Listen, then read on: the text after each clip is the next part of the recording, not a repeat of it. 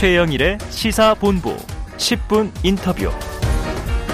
네, 화제 이슈를 콕 짚어보는 10분 인터뷰 시간입니다. 국회가 오늘부터 나흘 동안 대정부 질문에 나섭니다. 여러 정치 현안들이 있는 만큼 여야가 격돌할 것으로 예상이 되는데요. 자, 오늘은 더불어민주당에서 질의자로 나설 예정인 김승원 의원을 연결해서 관련 이야기를 나눠보겠습니다. 자, 김 의원님 나와 계시죠? 네, 안녕하세요. 네, 네 김승원입니다. 안녕하세요. 자, 사실 이 주요 인사청문회에서나 또 7월 대정부 질의에서나 좀 야당이 된 민주당이 예리한 모습을 보여주지 못했다. 이런 평들이 적지 않았습니다. 네. 이번에 좀 다른 모습 볼 수 있겠습니까? 예. 그, 최근에는 저희가 그 용산 대통령실 이전 비용 초과 문제라든가 음. 또 대통령실 공사 관련 사적 수의 계약 또 공사 자체 불법 문제 그리고 이번에 879억 원 정도에 달하는 영빈관 신축 시도까지 밝혀내고 이를 철회시키는 등 굵직굵직한 그 유업 사유를 밝혀냈는데요. 네. 다만 지난 그 인사청문회에서는 어 제가 확실하게 느낀 거는 자료 제출을 너무 거부해서 음. 저희가 갖고 있는 의혹을 충분히 풀 수 없는 그런 사정이 있었습니다. 네네. 그래서 저희가 이번에는 어 국정조사라든가 특검법 등으로 진실을 꼭 밝혀 보이겠다라고 하는 그런 의지를 갖고 있습니다. 네, 의지를 강하게 가지고 계시다. 자, 네. 바로 이 인터뷰 생방송입니다. 끝나면 네. 오후 2시 이후에 김 의원께서 대정부 질문에 나서시잖아요. 네, 네. 주로 누구에게 어떤 현안을 중점적으로 물을 예정이세요? 네, 지금 정말 그 민생이 어려운 때인데 그런 경제 관련 민생 문제는 내일 경제팀에서 네. 질의를 할 것 같고요. 저는 우선 그 론스타 소송에서 패해서 3천억 음. 원의 세금이 에, 지출되는 그런 사정을 한번 그 국무총리께 묻고 싶고요. 네네.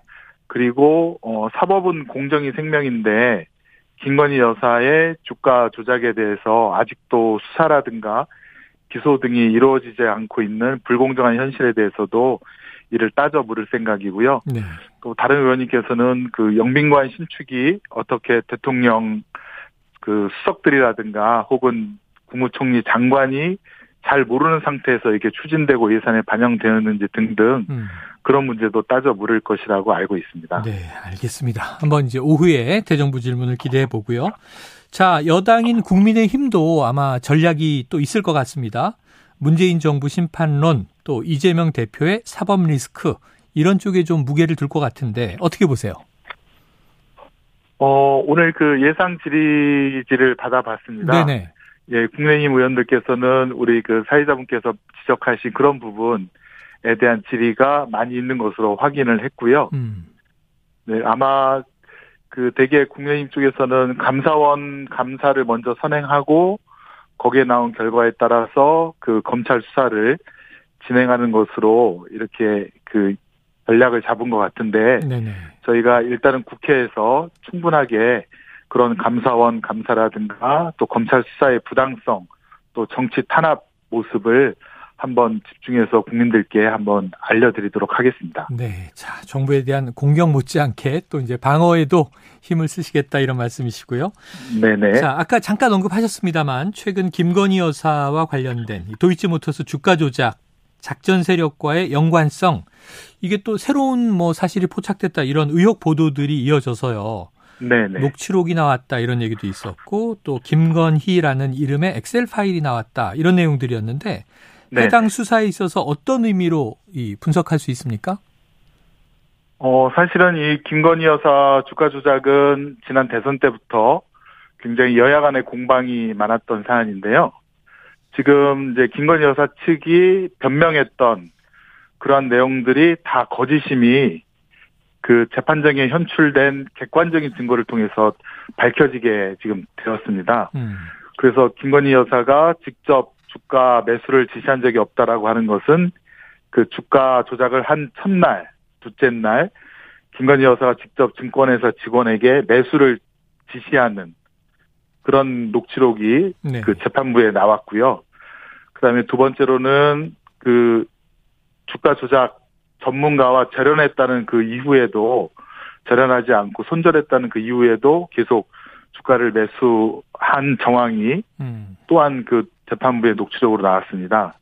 또 한편으로는 그 주가 조작이 여러 차례에 걸쳐 이루어지는데 그 완전히 손을 끊었다고 하는 시기에 김건희 여사 계좌에서 그 주식 매수에 사용된 금액 또 잔고 또 매수 내용 등등이 그 주가 조작범들의 그 컴퓨터에서 나온 사실에 비추어서 김건희 여사의 그 계좌가 계속 주가 조작에 이용됐다는 확실한 증거가 나오게 되 었습니다. 그래서 음. 예전 그 변명들이 다 거짓인 것으로 저희는 보고 있습니다. 네. 자, 일임이라고 했는데 개입했다. 절연했다고 했는데 관계가 이어진 것 같다.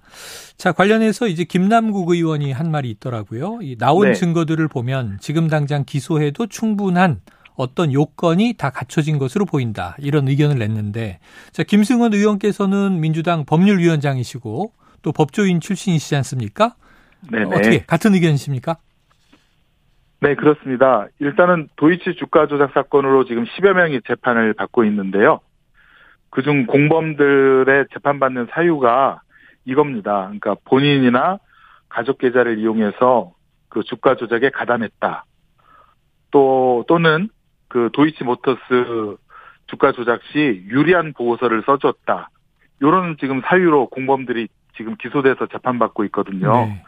근데 김건희 여사의 관여 정도를 살펴보면 그 관여 정도가 위, 이런 공범들보다 훨씬 깊숙하고 다양합니다. 음. 그럼 김건희 여사가 어, 통장 6개, 어머니 통장까지 이용된 것이라든가 또 주가 조작 처음 개시 시에 거래를 했던 거래를 지시했던 정황이라든가 그다음에 그 거래 액수가 거의 상위권 4위, 5위에 해당하는 정도라든가 등등에 비추어 봐서는 어, 그런 다른 공범들이 기소됐으면 당연히 그보다 깊숙이 관여한 김건희 여사도 기소돼야 됨이 마땅하다. 저희는 이렇게 판단하고 있습니다. 네, 알겠습니다. 자, 더불어민주당 지난 7일에요. 김건희 여사 특검법을 발의했습니다. 그런데 이게 실현 가능성이 없다. 여건상 어렵다. 회의론도 있고요. 그래서 당시 이제 추석 민심용 아니냐 이런 얘기도 있었는데 우선 이게 패스트 트랙에 태우기 위해서는 이 시대전환 조정훈 의원의 캐스팅보트 역할, 협조가 필요한데 조 의원은 이 특검이란 핵폭탄을 터트리면 민생과 대한민국이 위기로 갈 수도 있다. 반대 입장이에요. 이 대목은 어떻게 보고 계십니까? 어, 사실은 이 특검법을 통과시키고 또 실질적인 수사가 이루어지기 위해서는 국민의 지지가 제일 필요하다고 보입니다. 네. 그리고 국민의 지지를 받기 위해서는 특검을 할 만한 이유가 분명해야 되는데요. 어, 저희가 특검 대상으로 삼고 있는 세 가지 사유 중에 첫 번째는 김건희 여사도 본인의 학력, 경력에 대해서 허위로 작성한 적이 있다라고 본인이 인정한 바가 있습니다. 네. 그다음에 두 번째 특검 대상인 도이치모터스 주가 조작은 아까 말씀드린 대로 네. 다른 공범들보다 훨씬 깊숙이 관여하고 어, 또 직접 지시한 정황들이 재판 과정에서 속속들이 나오고 있고요. 네. 마지막으로 김건희 여사가 그 전람회 전시회 등을 갖다 개최하면서 협찬 후원받은 음. 뇌물성 후원받은 것이 있는데 어 놀랍게도 도이치모터스가 그 10번이나 김건희 여사의 전시회에 또 협찬한 그런 객관적인 사실이 있습니다. 네. 아 이를 국민께 잘 알려 드리면 특검을 해야 될 만한 당위성, 필요성을 국민들께서 지지해 주실 거라고 생각이 되고 그렇다면 국민의 뜻을 받들어서 일해야 하는 뭐 조정훈 의원님이라든가 국민의 힘도 특검법을 만연히 그 거부하지는 못할 것으로 그렇게 생각하고 있습니다. 네. 자, 만약에 우여곡절 끝에 특검 법안이 법사위를 넘어서 본회의까지 통과된다 하더라도 특검은 이제 대통령이 임명하지 않습니까? 윤석열 네네. 대통령이 거부권을 행사하면 국회 재의결, 예, 300명 중 200명 이것은 통과하기 어려운 상황인데 이 가능성이 좀 희박하지 않나요? 어떻게 보세요? 가능할까요? 네, 사실은 윤석열 대통령이 거부권을 행사할 가능성도 충분히 있다라고 보여지는데요. 음. 이번에 그 김건희 여사 논문 표절에 대한 숙명여대라든가 혹은 어 교수 협의회인가요? 많은 교수님들의 그런 양심 선언이라든가 네. 또 국민적인 공감대 등을 충분히 저희가 확보를 한다면 어 윤석열 대통령도 쉽게 어 거부권을 행사하지 못할 것이라고 보고 만일 이에 그에 반해서 국민의 뜻에 반해서 거부권을 행사한다면 헌법상 보장된 저항 저항권의 행사가 아, 시작될 수 있지 않을까라는 음. 그런 생각도 듭니다. 결국 중요한 것은 사법의 핵심은 공정인데요.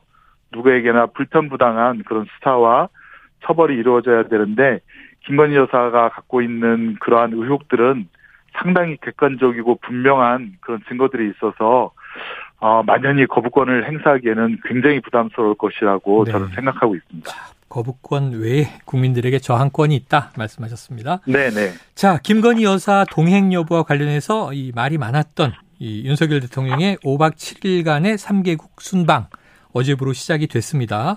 한일 정상회담은 아직 조율 중인 것으로 보여지고요. 한미 정상회담은 예정돼 있고 외교적으로 중요한데 야당 입장에서도 이 대통령 내외에게 어떤 기대하는 역할이 있겠죠?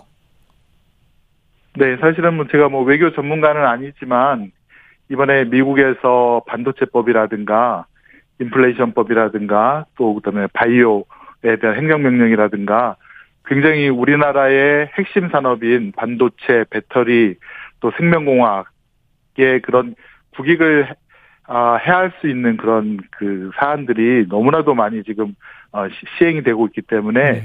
이에 대해서 정말 철저하게 국익 중심으로 바이든 대통령과 한번 그 기싸움이라도 제대로 된 그런 좀 뭐랄까요 요구라도 적극적으로 음. 좀 해줬으면 하는 그런 바람인데 지금 이제 대통령실에서 발표하는 거 보니까 면담 시간이 30분에 불과하다고 네. 그렇게 하더라고요. 과연 30분 내에 국익을 지키기 위한 이런 토론이라든가 기싸움이라든가 적극적인 요구를 할 수 있을지 또 그에 대한 답변을 들을 수 있을지 어 굉장히 좀 걱정이 많이 되고 있습니다. 네. 자, 국익을 위한 기싸움 요구하셨습니다.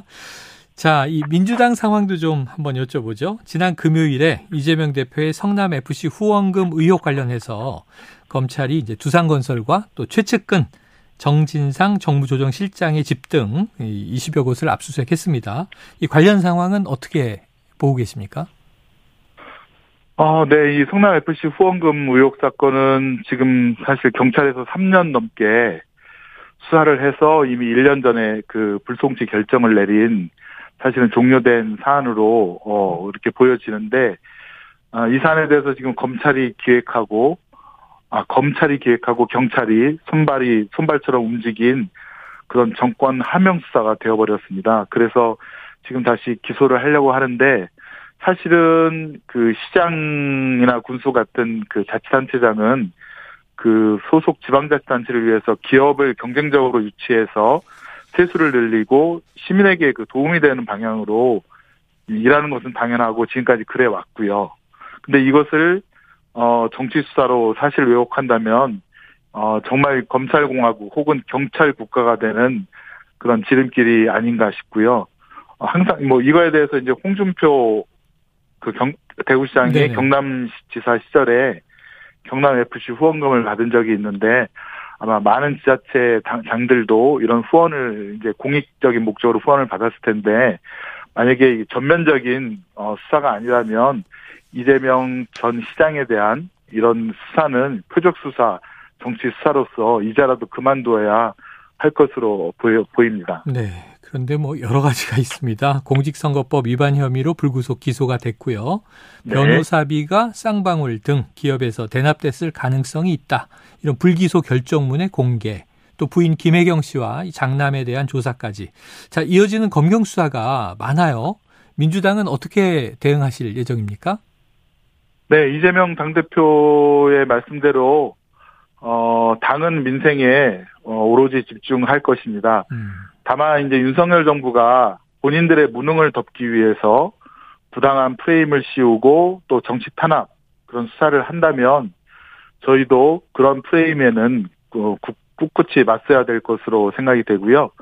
우선 오늘 정치 탄압 대책위 28명의 의원들이 아, 첫 번째 회의를 열었습니다. 그래서 어 저희가 그 대응도 해야 되지만 어, 윤석열 정부의 무능이라든가 비리에 대한 국정조사라든가 혹은 감사 요구 혹은 윤석열 정부 인사들의 직권남용에 대한 고소 고발 등 다양한 방법으로 어 적극적으로 대응 그렇게 할 수 있도록 그렇게 하겠습니다. 네, 알겠습니다. 오늘 오후에 대정부 질문부터 관심 있게 지켜보도록 하겠습니다. 의원님 오늘 말씀 여기까지 듣죠. 고맙습니다. 네, 고맙습니다. 예, 네. 지금까지 김승원 더불어민주당 의원이었습니다.